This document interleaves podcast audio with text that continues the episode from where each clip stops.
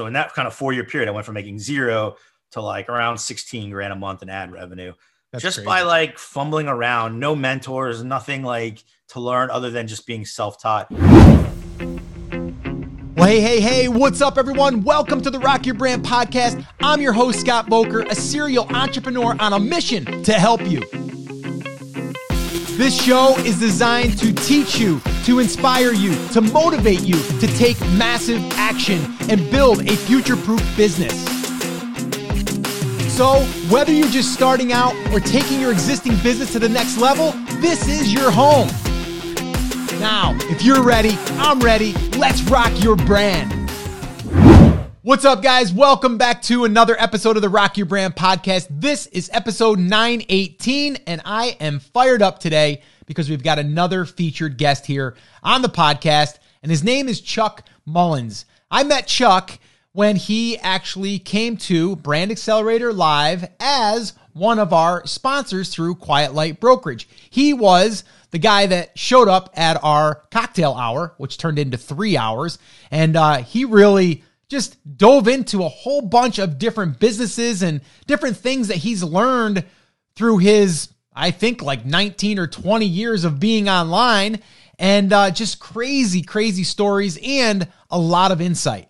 So, what I decided to do is get him here on the podcast so we can unpack his story a little bit more and learn a little bit from what he did right out of college, or actually in college. I think he said he was making like $16,000 in college per month, that is, with this weird thing that he was doing with his website, which it's not really that weird, but it's kind of strange. And it was definitely strange at the time. But you'll have to stay tuned to hear what that is. But really, in this episode, it's just a casual conversation of me and him unpacking his story. I'm asking him some more questions. And then he also, because he has dealt with a lot of businesses that he's bought and sold. And he's also doing that for other people right now as a broker for Quiet Light Brokerage. So he gets to see a full range of businesses.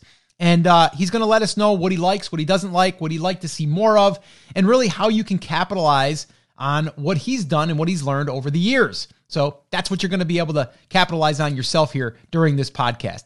So, guys, this is episode 918. If you want to grab the show notes, head on over to brandcreators.com forward slash 918. You can get all of the show notes over there. All the links that we talk about will be there as well. All right, guys, so I'm going to stop talking so you can listen to this very, very interesting conversation that I had with my good friend, Chuck Mullins. Enjoy.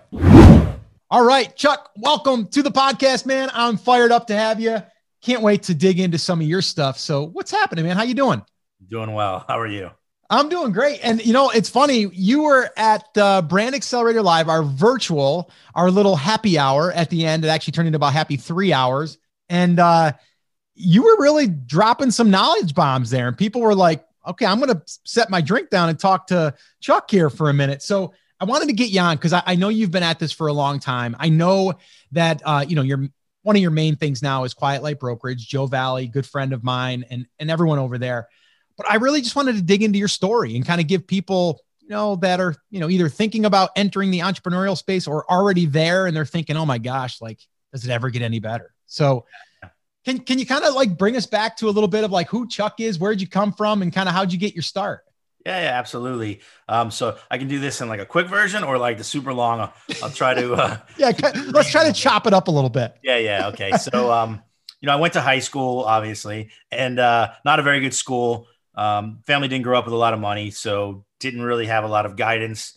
Um, I kind of relate to like maybe like the rich dad poor dad story a little bit because mm-hmm. my mom was dating a guy who was an entrepreneur. Um, so kind of a, some of that stuff was like instilled in me. Um, okay so when I graduated high school, I actually got my first computer. It was 1996. You know, Windows 95 was just you know just had come out. Um, nice. I had always wanted a computer before that. We just didn't have the money. And my mom's like, if you can talk your sister into agreeing to get this for Christmas, then we'll combine everybody's you know gifts and get you a computer. But I could never get my sister to agree to that. Uh, so one of my first passwords was like an offshoot of something about her yeah like just as like a, a slight yes. you know internal in my head because like you didn't want to get a computer yeah. um, so i got my first computer you know i set it all up and like I, I you know, put it all together, follow the instructions. I turn it on, and it's like there's nothing there, and it's like okay, it was on, but there weren't all these programs, and it said like you know it came with you know this list of all these programs, and I'm looking at, I'm like uh, I don't know. So call my mom's boyfriend. I'm like, hey, you know, it says it comes with all this stuff. He's like, okay. He's like, do you see uh, at the bottom left hand screen it says start? I'm like, yeah. He's like, click on that. And I click on that, and the thing pops up, and then all of a sudden there's all these programs there, right. and it's like, oh wow. So like that's where I'm coming from, right? Like knowing yeah. nothing, like uh-huh. absolutely uh-huh. nothing. Yeah. And this is, you know, this is 96, right? This is before right. before right. you could go onto YouTube and learn anything you wanted, before this stuff was really all was there. This, was this AOL times at the at the at the checkout you seen the disc? Yes. Yes. I, I, wasn't using AOL, uh, but it definitely was that time. Okay. And, uh, so, you know, I started messing around and I started a website on something called, uh, I think it was Angel Fire or tripod or it was one of these like free services you could have a free website. So i started a website there um, and it was educational related kind of like an online library type thing uh, about writing. And uh, somebody reached out to me. It probably was like a year into it where i just had this website. I was just messing around doing fun. Somebody's like hey chuck uh, you know i love your site i'll give you 10 bucks if you put a link to our site i was like 10 bucks wow like, this is awesome like i made some money and yeah. then somebody's like, "Hey, I'll give you a hundred, and then a thousand, and by you wow. know it, it was probably like around two thousand. I was up to where I was making like sixteen grand a month off of off of ads, Holy right? And like it was just like blowing my mind. I'm in college and just loving it, right? And then 2000, 2001, the internet bubble burst, the whole Enron thing, all that stuff, mm-hmm. and that ad money just dried up because all these guys back then, they were get they were getting all this money out of you know Silicon Valley and all this stuff and raising all these funds and just like throwing it at people. And I'm like, yeah, yeah, I'll take your money. That's fine. Like yeah. I knew that yeah. they weren't going to be able to recoup what they were right. paying in ads back then. Right. But sure, you want to pay me, I'll take it. Right. So then all that ad money just like dried up overnight. So it was like kind of like a four year period there where, you know, I started with nothing, had zero knowledge. I went into computer engineering uh, for school. So, but like I wasn't really learning anything about the internet because there wasn't anything to learn about the internet back then, right. as far as like websites. Um, and, you know, so in that kind of four year period, I went from making zero to like around 16 grand a month in ad revenue That's just crazy. by like fumbling around, no mentors, nothing like to learn other than just being self taught. I remember one of the, the first uh, big amounts of money I made back then was it was there was Excite um, was one of the search engines and like all yep, Alta Vista. And I had a guy, he's like, Hey, Chuck, you know, and he was a competitor of mine at that time. Um, you know, use that term loosely. And he's like, hey, if you can get me like in the number one to three spot on, on this, you know, Excite search engine, I'll give you like, I forget what it was, thousand dollars a month or seven hundred dollars a month.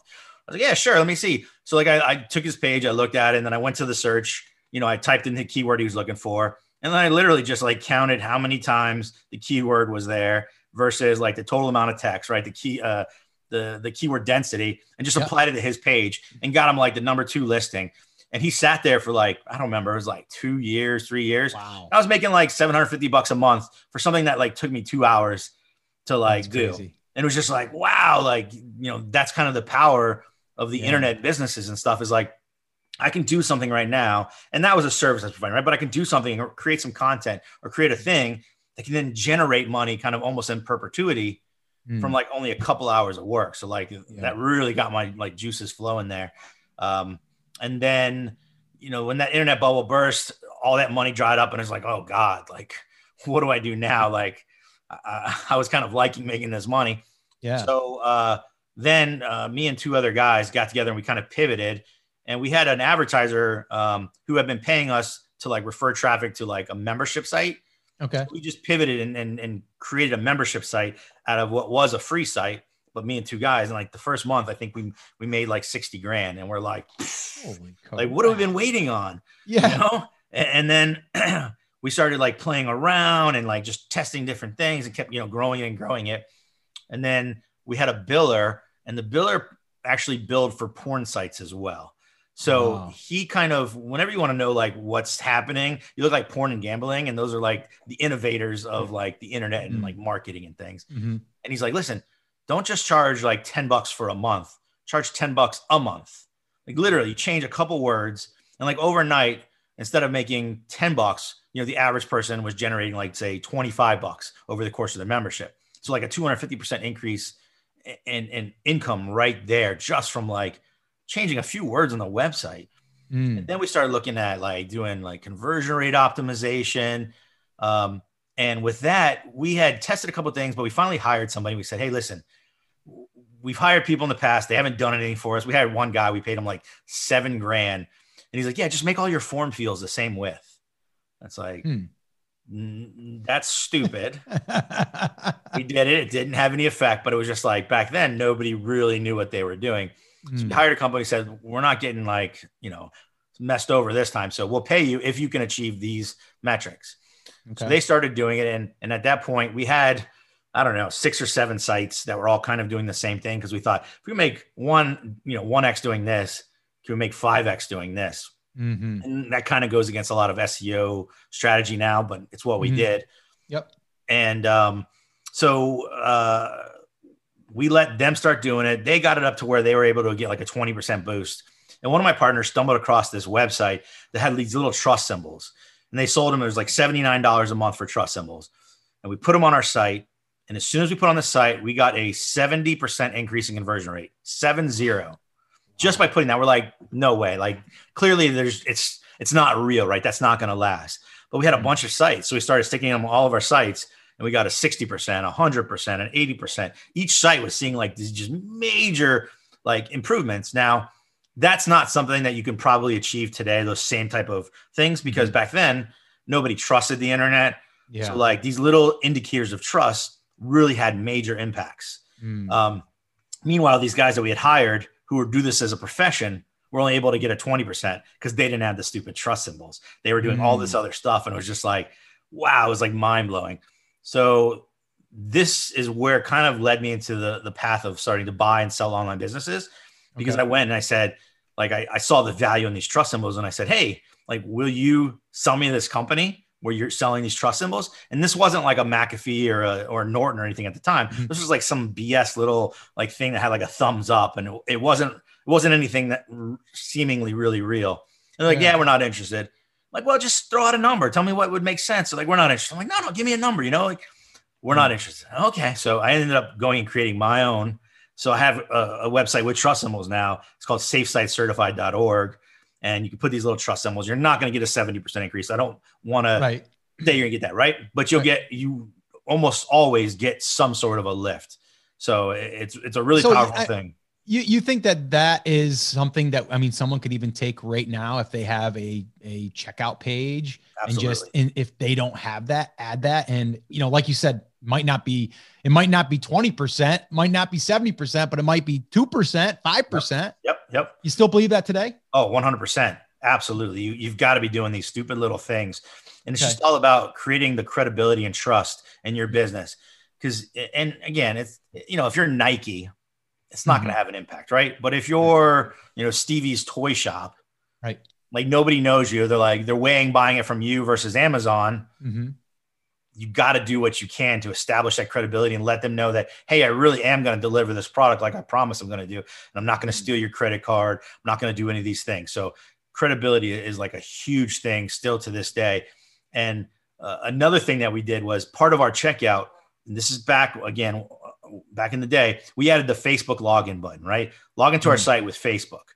Now, nobody was actually using that Facebook login. Today, everybody uses Gmail, Facebook, all these logins, right? Sure. But back then, nobody used the Facebook login, but we got a 20% increase in conversion rate simply by having that Facebook login button on the sign up page. wow So again, it was just about establishing that credibility. So even today, I think you're not going to get a 20% increase from that, right? But if you're if you're not using like the Facebook login button, or if you're not using the Google one, or any of these other various ones that are out there, I would say Mhm. probably the Google like is probably the best one to go with. Uh, but like you're probably missing some opportunity there and not getting the conversion rate you could be getting just because of the simplification simplification of the sign up process and just the the implied trust that you're creating by having that there. Mm. That that's interesting. So, and again, I think that's why Amazon has done so well just themselves because you go there, you don't even think about, am I going to get my product anymore? You're just like, I'm going there because I know I'm going to get my product, and if I have a problem, I know I'll just ship it back, Yep. and they'll just give me my money back. And even if I don't send it back, they're going to basically make that that seller give the money back, Yep. right? Or they're going to revoke their privileges to selling. So they got you. Um, and it's uh it's interesting. But just by us doing that, what about like a phone number on a site as well? You think that that's something that's necessary too to have a phone number there, one eight hundred or something? One hundred percent. I I believe that, and I believe that most of the time people won't actually call it.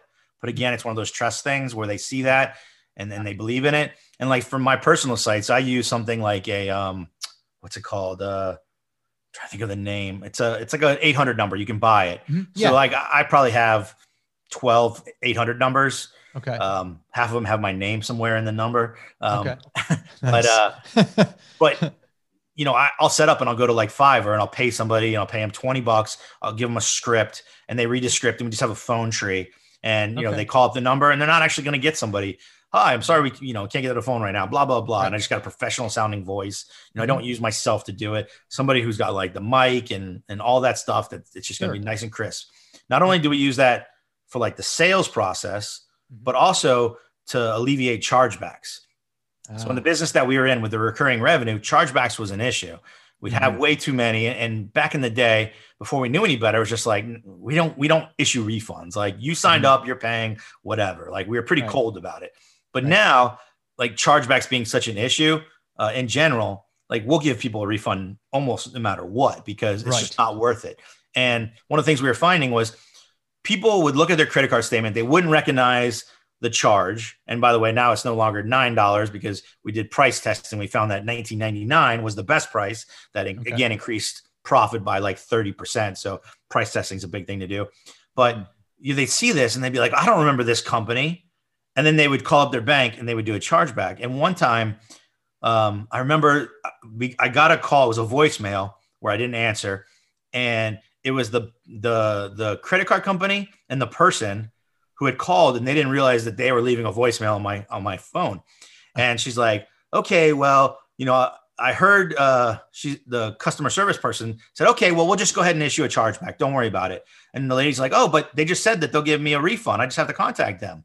Yeah. It's like, oh, but we'll just give you, we'll just do the chargeback. Oh, no. what? like, like you're totally like messing yeah. us up, like by doing yeah. that, right? But like, yeah. it shows that the having that kind of voicemail there that says, "Hey, like I understand," like, and we had a different number that went on the credit card thing that mm-hmm. they would call and said, "Hi, if you're calling to get a refund, we'd be happy to issue one." Blah blah blah. Just totally like said, "Hey, we'll give you a refund." Right. You notice a significant drop in chargebacks just by doing that, just by making wow. it easier uh, at least somewhat easier by the phone call. So you got to yeah. figure out where where the chargebacks are creating because like you don't necessarily want it to be like on your homepage and mm. like oh cancel my account right? Like yeah yeah yeah maybe right. you want to make it a little bit more difficult than that. Yeah yeah yeah. No that that makes sense. Um okay so it sounds like i mean you one thing kind of led to the other to the other. Uh let's let's dig into a little bit of I want to get into like right now, currently, like what you look at as far as like, and for you personally, it doesn't mean that there's any, we know business models all work in their own right, but like, I want to talk about like if you're starting one or you're, or you're buying one, what does it look like for you personally um, that you get excited about? And um, yeah. just for people that are either building one or, or that might want to even acquire one, um, you know, like what are, what are things that you're interested in? But before we get there, you know, what are some things that you would say would be learning experiences from things that you either started and didn't work out or tried and didn't work out and then you either kicked yourself later or whatever? Give us some give us something there to to chew on a little bit because I, I, know we can all talk about all of the wins and all of the stuff but like what what's something that you have learned by building businesses online for this many years? Yeah so entrepreneurship is just a roller coaster ride like mm. it's, it's never going to go 100% right 100% of the time. You've got to, you know, have a war chest, be able to ride out the down times in order to get back up to the good times. Um, this is particularly true if you're like getting a lot of traffic from Google. Um, mm. Most of my mm-hmm. sites were all content. And at one point we were getting, uh, I forget what it was, but like say 30 million page views a month uh, on, on some of these sites. And we would rank like anything I searched for, we were in like the top 10 to 20 search results. Wow. Like it was it was incredible the amount of traffic we were getting back in the day. Um, and Google would do an update and all that traffic would go away. I was like, oh man. So we have to come up with a new strategy and figure out a new way and do new things. And meanwhile, you know, it's it's not doing what it was doing. So lots of ups and downs, and just sticking with it, um, and just you know adapting and figuring out and pivoting. Right. The thing with when 2000 2001 the internet bubble burst, like that ad money dried up. I could have just walked away at that point and been like, okay, I'm done. It was a great ride. But we pivoted and started trying to charge, you know, a membership fee instead. And that worked well. So you just got to be, you got to have enough money in the war chest to be able to ride out those downtimes. And maybe some of the things that I haven't done quick enough. Um, I hear it a lot of people say, like, be slow to hire, but quick to fire. Like, mm-hmm. I hate firing people. Yeah. There's nothing worse. And I've had people that's, you know, I've had on the payroll for six months, eight months, a year, way longer than I should have. And I should have gotten rid of them. And, and if you're already going through like some downtimes and you're trying to like keep paying people a salary, like long term, it's going to hurt you mm-hmm. and them, right? Like let them move on if, if, and let them find another job that's more secure, maybe if you're not going to be able to do it, right? Because if you're just paying them at the cost of like the business going down, you're not doing anybody a favor. Mm. Um, yeah. What else? Uh, yeah. Some other bad things. You know, I, have got very specific things. I'm not sure I can draw like kind of a wider thing, but mm. um, we on one of my businesses, um, we were running all of our payments through PayPal, mm. and with PayPal, there's a setting that says if the if the recurring billing fails, try this many times before you cancel it. Yep. But we didn't realize there was that setting. So it just tried them for infinity. Well, what happened was after six months of trying to bill them, it's now instead of say $20, it's $120 and it keeps tacking on. They update their credit card information and get they get charged six times Ooh. for for 20 bucks. Well, what do you think oh, they're gonna oh, do? Yeah. yeah they're gonna yeah. hit a chargeback, right? So this happened to us a couple of times and we weren't aware and or at least this is what I think happened. And PayPal said, "Hey guys, we no longer want to work with you. We're locking your account, and we're going to hold this sixty grand that you haven't cleared out of the account yet." Oh, wow. And that's my fault. Like I should have been clearing that money quicker, but there was 60 mm-hmm. grand sitting in the PayPal account. Wow. Um, oh, wow. They were going to hold this for, I forget what it was. Right. So mm-hmm. don't take everything I'm saying as fact, but it, something like yeah. that. Right? Yeah. Yeah. trouble if I say the exact wrong thing. Um, yeah. But it was like, they wanted to hold it for six months. And we're like, guys, like this is going to ruin our business because not only are you holding 60 grand, but that was all of our recurring revenue at the time. Mm. So by turning that off, we can't take that those billing that billing and move it somewhere else, right? All those credit right. cards are locked in PayPal. Yeah. So like if you're running recurring billing, I would never suggest doing it through PayPal now. Mm. Like the key is you got to get a merchant account, right? And you got to use like uh, authorize.net. But the caveat there is you can't let the merchant set up the authorize.net account. They'll do it and they'll pay for it, mm-hmm. but then they own that. Right. And that's where all the credit cards are stored. You need to set it up on your own so that you own the credit card so that when that merchant decides they no longer want to work with you for whatever reason, because they have the right to do it, you can plug in a new merchant and you haven't lost all your recurring revenue. Like yeah. it's devastating. PayPal, we lost like a half a million dollars when they when they when they did that to us because of all that lost recurring revenue. Mm, that that's crazy. And yeah, I, have been uh, trained myself um, from exactly that, and also hearing other horror stories is like just keep that account as as clean and lean as you can. Obviously, you got to leave some money in there because you got to make payments here and there. But yeah, you want to kind of clean out the PayPal account because I've heard real bad stories about them locking up a lot of money um, quickly. Um, okay, so again, uh, you've been at this a long time. You're now really also like helping people buy and sell, you know, brands and, and niches uh, or in various niches. Give me something there. Like, what's is there anything that's surprised you so far that has like been a business that's been built and that you're like, wow, I didn't I didn't realize that you could actually build something in that, or has something just surprised you in general by after going through all these transactions that you've done, whether it's buying or acquiring? I'm not sure that I've been surprised. I've, I've certainly learned a lot through the process. Um, maybe something that surprised me is how much emotion is involved when you're buying and selling a business. Like mm. you think that it's just like a, a strictly transactional thing.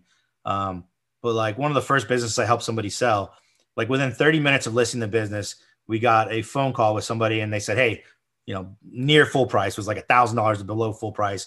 We'll close, you know, in 24 hours, blah, blah, blah. So I call her up and I'm like, Hey, um, you know, good news. We got, you know, almost a full price offer, blah, blah, blah. And she started to cry. I was like, Hey, what's going on? And she's like, she's like, it's just, uh, I've always thought it was a company. I've always felt like it was a real business, but until somebody like offered to buy it from me, mm. I never really knew. She's like, she's like, it's, it's like about, you know, like, uh, it's like somebody telling you you're beautiful for the first time. Like you've always felt that you were beautiful, right? But you never were sure. And until yeah. somebody's giving you that validation, like, you know, you don't realize. And it was just a very emotional thing for her.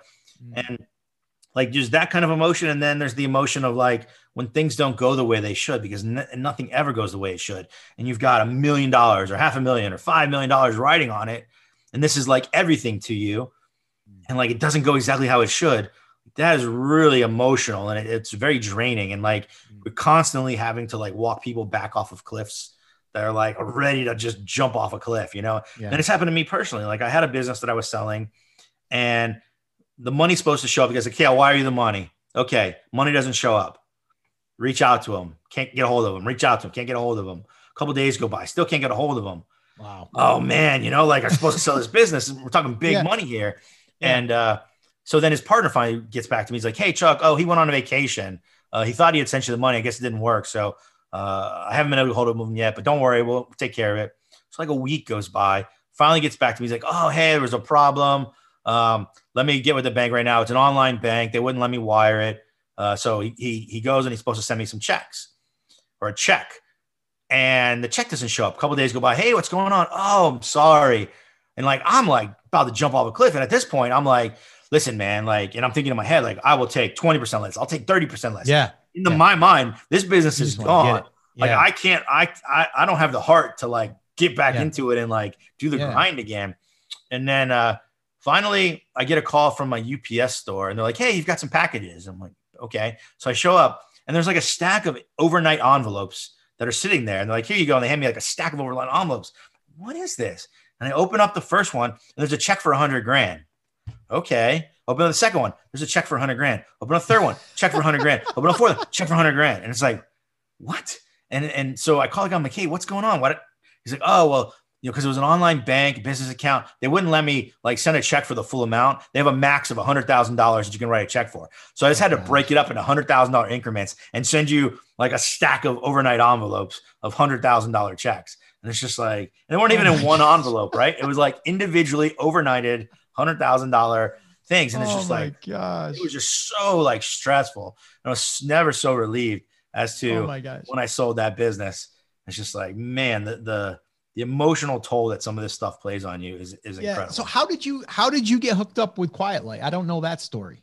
Yeah, so um, again, so I, I kind of got the the itch for like buying stuff when I tried to reach out to buy that uh, that one company. So I got on like Flippa. I'm sure most people know what that yep. is, And I started buying stuff. I buy a hundred dollar business, a thousand for Valentine's Day. I bought my girlfriend at the time. She's now my wife. I bought her a company, uh, like a drop shipping, like personalized, uh, like this oh, old onesies and, yeah. and stuff. So I bought that for her. So I was just buying things, and then I would get with groups of investors, and we'd raise money with each other, and then buy a bigger asset so we were buying like multiple seven figure businesses.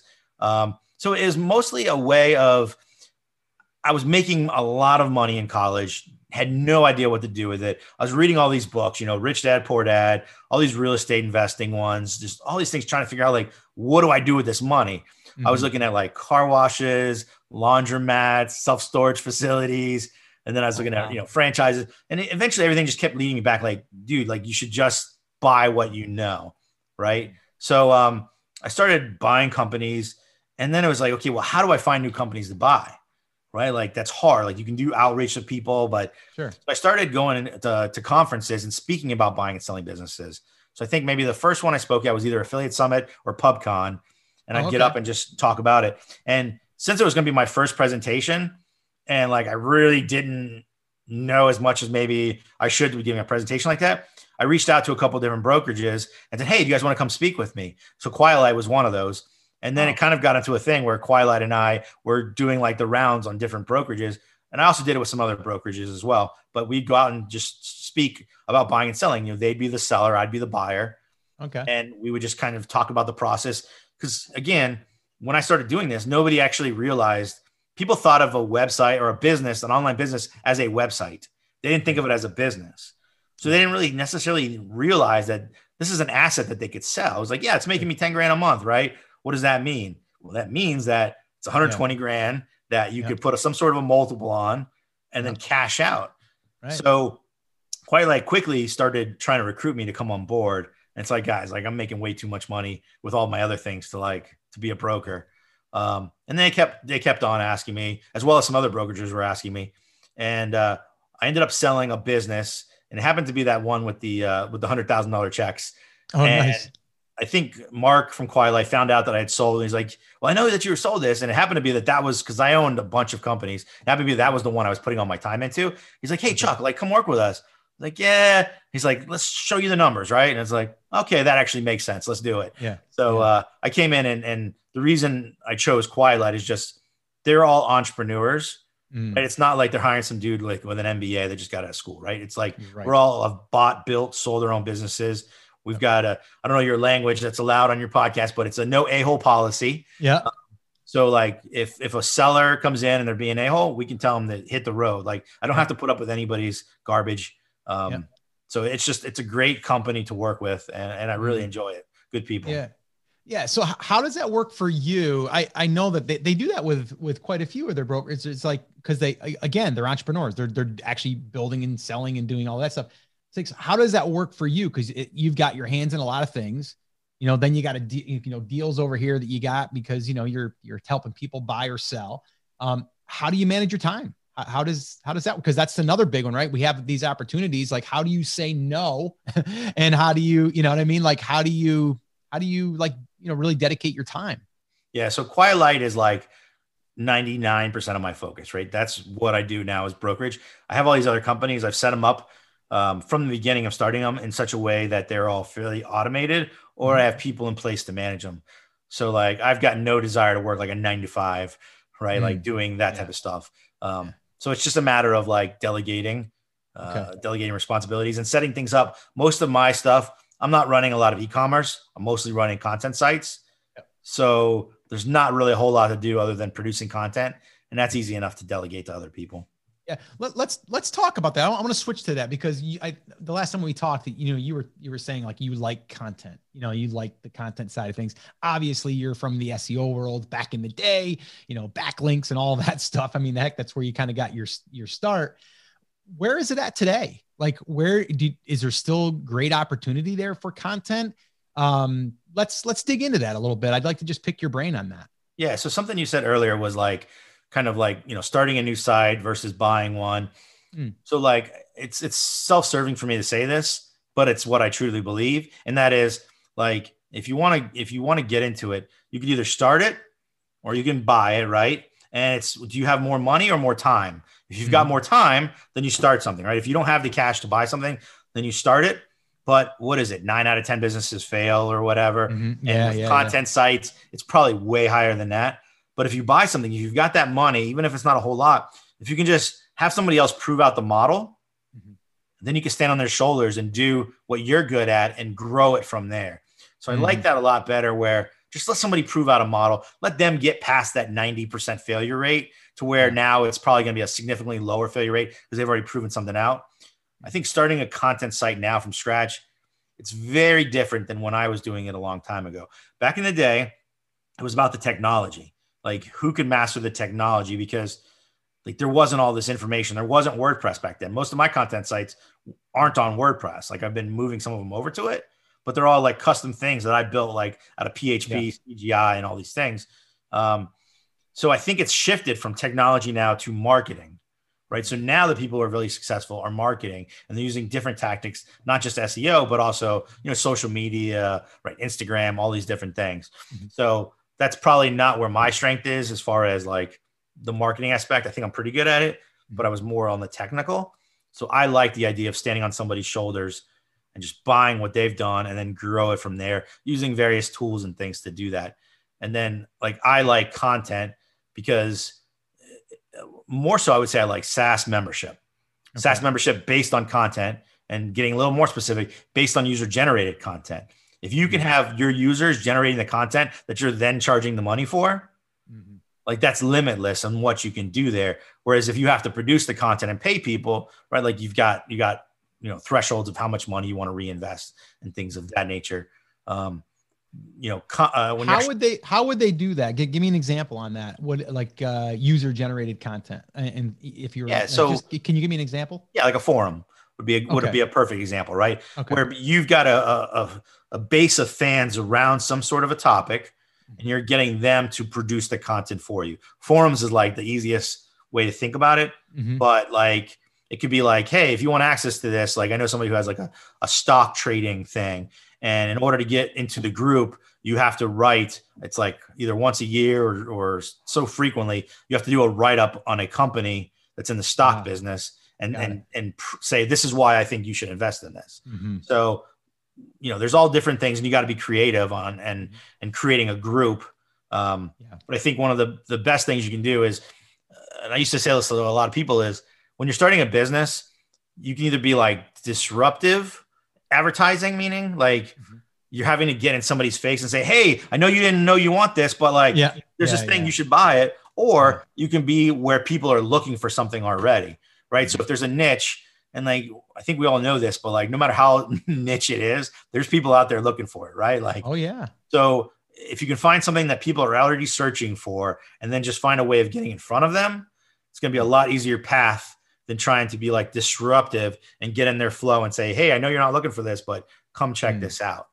Yeah, no, that's that's huge. I think that's a big mistake that a lot of people make is they're like they have an idea uh, and, and, it's kind, kind of to your point of like proving out the model. So the way I look at it is, you know, yes, you can look at a business you want to buy and they've proved out the model or they've proven the model, you can also look at other people and kind of spy on them and go, oh, they're kind of paving the path for me. They've, you know, they've been doing it for six years, but you know, they've done all this stuff. What are they doing that makes their traffic happen and what makes their sales happen and and all of that stuff. So it's I mean, it's become a lot easier now well, to kind of look and see what the, the problem with that is like, and I see this a lot, right? Like there isn't always an element of timing and luck when you build a business. That's true. And I see a lot of people that have created a really successful business, sell it, they'll take all that money, they'll dump it into something else and completely fail at it. Even mm-hmm. though they thought that they were like the golden child, like, look, it took me two years. I ramped this from zero to five yeah. million dollars, right? Like, I know what I'm doing. Right. So it's not just being able to see what other people are doing and replicate it it doesn't always work. I talk to That's people true. constantly who have tried it and they're like, I don't know. Like, I can see exactly what they're doing. I've tried it and it's not working mm-hmm. for me. So again, like that's one of those reasons I believe in staying on somebody else's shoulder because there's, there's just there's an element of timing and luck that almost always comes into play. Mm.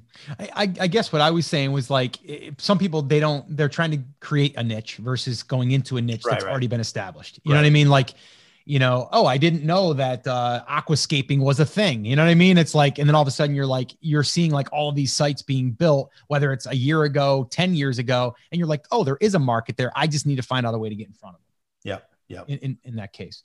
Um, okay, cool. So uh, let's kind of, let's kind of uh, bring this back to, uh, to kind of like, if you were right now and you're not, because I mean, well, you could be, but you're pretty much like you said 99% of your your energy and time is going into into like helping other people with their you know buying or selling.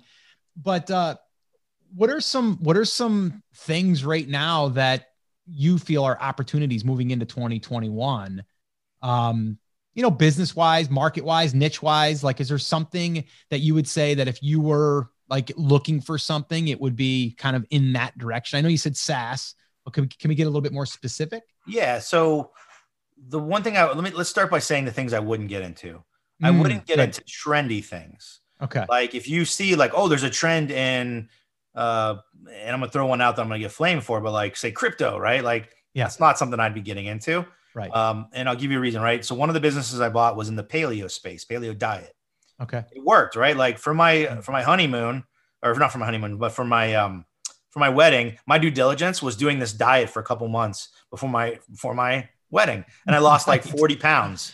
Okay. Right. And then we went on our on our honeymoon and I we it was like a 160 page contract. We're on a 30 day cruise and I'm having to like negotiate this contract out in the South Pacific. Anyway, it's a long story, but um and I'm trying to remember where now where I was going with this. Um uh yeah, well, you you bought you you were thinking about like uh, you don't want to go into a trend. Oh yeah, yeah, okay. So like the paleo thing though, like if you mm-hmm. one of the things I always tell people look at is like look at Google Trends, right? If you look at paleo, paleo recipes, paleo diet, and Google Trends, it was like this: up, up, up. Chuck buys it, down, down, down, down, right? And like. Right. It, like I didn't, and somebody had told me this when I was buying. They're like, "Dude, diet is always a trend. It's always going to go up and then it's going to go down. You look at any diets over the history, they're going to go up, they're going to go down. Right now, keto is skyrocketing. Mm-hmm. Right. I probably wouldn't want to buy a keto business right now. Right. Like right. it's it's no matter how well the diet works. Mm-hmm. So it's it's there's some there's something that made it get popular, and that something is going to go away, right? Like Atkins used to be the thing. So then you look at think about like fidget spinners, right? Those things, like oh, those yeah. are super hot for yeah. like a year or two, right? Right. Like I wouldn't want to be in a fidget spinner business. Right. What people should think about is like old, stale, mm-hmm. like you know, shaving razors, right? Like that's something that's always going to be around. And I'm not right. saying you should get into that, right? But yeah, yeah. Like the idea of like just something that's like old and stale. And when I talk about like why I'd want like a recurring revenue type business, membership, SaaS, anything along those nature, is I've learned enough times by getting whacked by Google that when you've got a business, right, and you're growing and you're making your money, if you've got, let's say, a content site, right, and your traffic goes away, like tomorrow, the traffic goes here, so does your revenue, right? So does all your profit, and it goes to zero. And now what do you do? Like, mm. if you have a war chest, you try to build it back up or you walk away, right? Same thing, e commerce. If 100% of your traffic is coming from, say, Google with e commerce or hmm. Amazon, mm. right? One of the businesses we were looking, we owned an online shoe store and we were looking at acquiring a new shoe store, like to bolt onto it. And they were doing 30, 30 something percent of their sales through Amazon. And we got an email that told us that we were losing a bunch of revenue because Amazon was changing some terms, but we knew that one third of that business's revenue was going to go away overnight. Mm. Right. So we no longer were going to buy it because they didn't want to change the terms. But what if that was 100% of their business? What if 100% of their business was Amazon and Amazon at their sole discretion decided to change some term or they didn't like you or they didn't do this? Like your revenue dries up overnight. Mm-hmm. So that it's high risk, right? And that's why you want the diversity in your sales channels, your marketing channels, so that if one thing gets yanked away, 33% of your revenue gets yanked away, that sucks, right? Like it hurts, yeah. but yeah, it's yeah. not 100%. Right. Right. When you have recurring revenue, and let's say you're, you're cruising along, you're doing well, and you have a membership site or something, and Google takes away your traffic, traffic goes down to here. Your recurring revenue, it's like you're coming in for a landing, right? so you've got months and months and months of that of that built-in value that you can use to then try to you know pull out of that. Mm-hmm. So it's, it's the difference of having kind of like built-in value that's stored in the business versus having to have a war chest in your pocket to use that money to try to like recover from. Yeah, I'd also say too, and I know you agree with this, is like recurring also is going to be a great business to sell, right? But but for that reason. Exactly. Predictability. Exactly. For the the the lower risk. Exactly. Right. The higher the higher the risk, it's like the inverse. The higher the risk, the lower the value. The lower the risk, the higher the value. And right. risk is like a lack of diversification, right? Like single points of failure. Mm-hmm. So when you've got 100% of your business that's Amazon with a single supplier that's in China, right? Like and and you know like it re- requires you for some reason like that's just one risk after another risk after another risk. And people who are thinking about buying it are going to see that and they're going to penalize you for that. Hmm. So basically, what I'm hearing is diversify on all fronts, right? All fronts. No single um, points of failure. Yeah, and and so let, let's wrap up. But like, so if if you're if you have a content site right now, you're getting your traffic from Google. Um, what other traffic channels are you are you trying to bring in? Yeah, you know? so diversity can come in many ways, right? So you can diversify like not for just that one site, but you could buy a second site or you could start a second site, right? So you could have diversity there.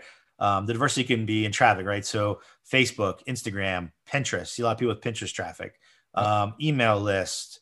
Uh, you know, there's there's countless ways of driving traffic. YouTube, like all yeah, those. You yeah, you yeah. just have to be creative and and try to come up and not solely rely on Google.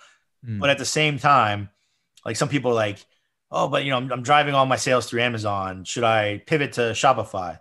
It's like hmm. depends on your time horizon. Like if you want to sell in like three months, then no, right? Like you you go where the money's at, where if it's easiest, right? Like it's risky, but like if you could double your sales on Amazon or make five percent extra with Shopify, just double your sales on Amazon, right? right? Like right. the risk is right. high, but like the reward is much higher, and. You just want to go where you know, like any multiple that you would gain from getting five or ten or twenty percent extra in Shopify versus mm-hmm. doubling your sales. The multiple is not going to be double because you diversified, right? Yeah. So yeah. diversity is a really good thing, but you just have to weigh it out. Mm-hmm. Mm-hmm. Yeah. No, I, I agree, and it's uh, it's one of those things, and it's uh, it's what I've always said though. It's like you're building, like you've over the years, I myself, it's like you're building up a skill set of like all of these different things that you can plug in and, and play with, and also, like you said, you're actually you you'd rather take money, not time, and buy something that's at least up and running and moving, and then you to go and poke some holes and go, oh, I could fix all that stuff, right? I could put that little security badge on that page because it's not there and boost my conversions or, you know, um, so I think that's important for people to, to also hear is that, you know, your first business probably won't be your most successful business because you're going to learn from that, take the lesson on to the next one and, and hopefully, uh, you know, learn throughout each and every, you know, venture that you get yourself into. Yeah. You, um, you just pointed out a really good thing that I always like to tell people. So like when I want to buy a business, I want to find a thing that when I look at, it, I'm like, that thing's making how much money? That is making how much? Really? Yeah. Wow. Like I could fix that. And people get into this mentality of like when they're getting ready to sell their business, they think about it like they're selling a house, right? When you sell a house, what's the last thing you do before you sell it? You paint the walls, you put some mulch out, you plant some new flowers, right. you fix that light switch that's been broken. Like you do all these things to get it ready to where it's pristine and ready. When you sell a business, don't do that, right? Like mm. do that a year from from you know a year before right. you're ready to sell. Right. Because when you make that switch, if, if I fix that light switch and that makes me an extra 10 grand a month, if I try to sell the business tomorrow, mm. I haven't captured the value that I've created, but I've removed the opportunity that a buyer might see. If I did it a year ago and it made me 10 grand, I've now made 120 grand times a 3x multiple. I've made, mm. I've created $360,000 in value. If I did it last week, I've removed the visible opportunity that somebody would see and haven't actually captured the value. Right? Maybe I got 10 grand, which is like 30. Right. So mm. like you really want to think about these things and and plan your exit well in advance so that you can capture that value and know that people are looking for opportunity. Don't change your images a month before you're ready to sell, right? right? Like because it was ugly. No, I want to buy a company that's ugly because right. I can put I can tweak those things and make it make more money. Mm. Yeah, no, you you got to leave some opportunity there, right? Like I mean, yes, who wouldn't want to walk into a business and go, I don't have to do anything? But in the same breath, by seeing the opportunity, it actually gives you more incentive because then you're like, oh, we can actually see how we can grow this, not just keep it as is. But think so, about this. Would you rather walk into a business and say, I don't have to do anything, it's making this much money? Mm. But I see that there's a, you know, all of these opportunities because you can walk into a business, you don't have to do anything. Just because the images are ugly, you don't have to fix them. No, you can just keep it status quo. Right. Right. Right. But there's all of like who wants to buy the perfect business? Mm. There's there's nothing but down from there. Right. Like if every single thing is like buttoned up and just perfect, right? What's left for me to do? Yeah. Yeah. No, that's th- those are great great points. All right, man. Well, hey, this was fun. Let's um, let's we'll have to probably uh, catch up with you in, in, a year from now and see what's happening after this post pandemic and uh, see everything that's going on there.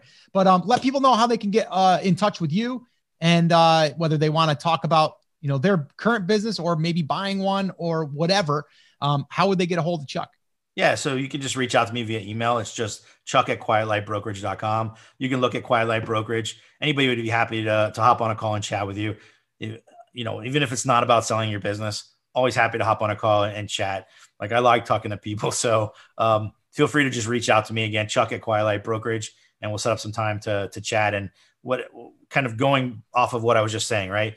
Like, don't wait until you're ready to sell your business. If you're thinking you'll ever sell your business, start taking the steps now to get in a position to sell it a year, two, three years from now. It's never too early to start that. It's definitely sometimes too late. Yeah, no, I I 100% agree with that. And actually, we did that um, leading up to ours, and uh, it was a huge benefit for us um, because you just avoid that stuff, and also you don't you're not scrambling but also you kind of uh, well like you said you you get more for the business because you did these things a year and a half before you were ready to sell. So yeah absolutely. guys go go check out chuck. Chuck's a great guy uh, and uh, he'll definitely help you out. Everyone over there at quiet light just great people. And they're about the relationship not just you know you buying or selling through them so yeah take them up on that offer i would Anyway, uh, Chuck, thanks, man. I appreciate you. Happy holidays, by the way.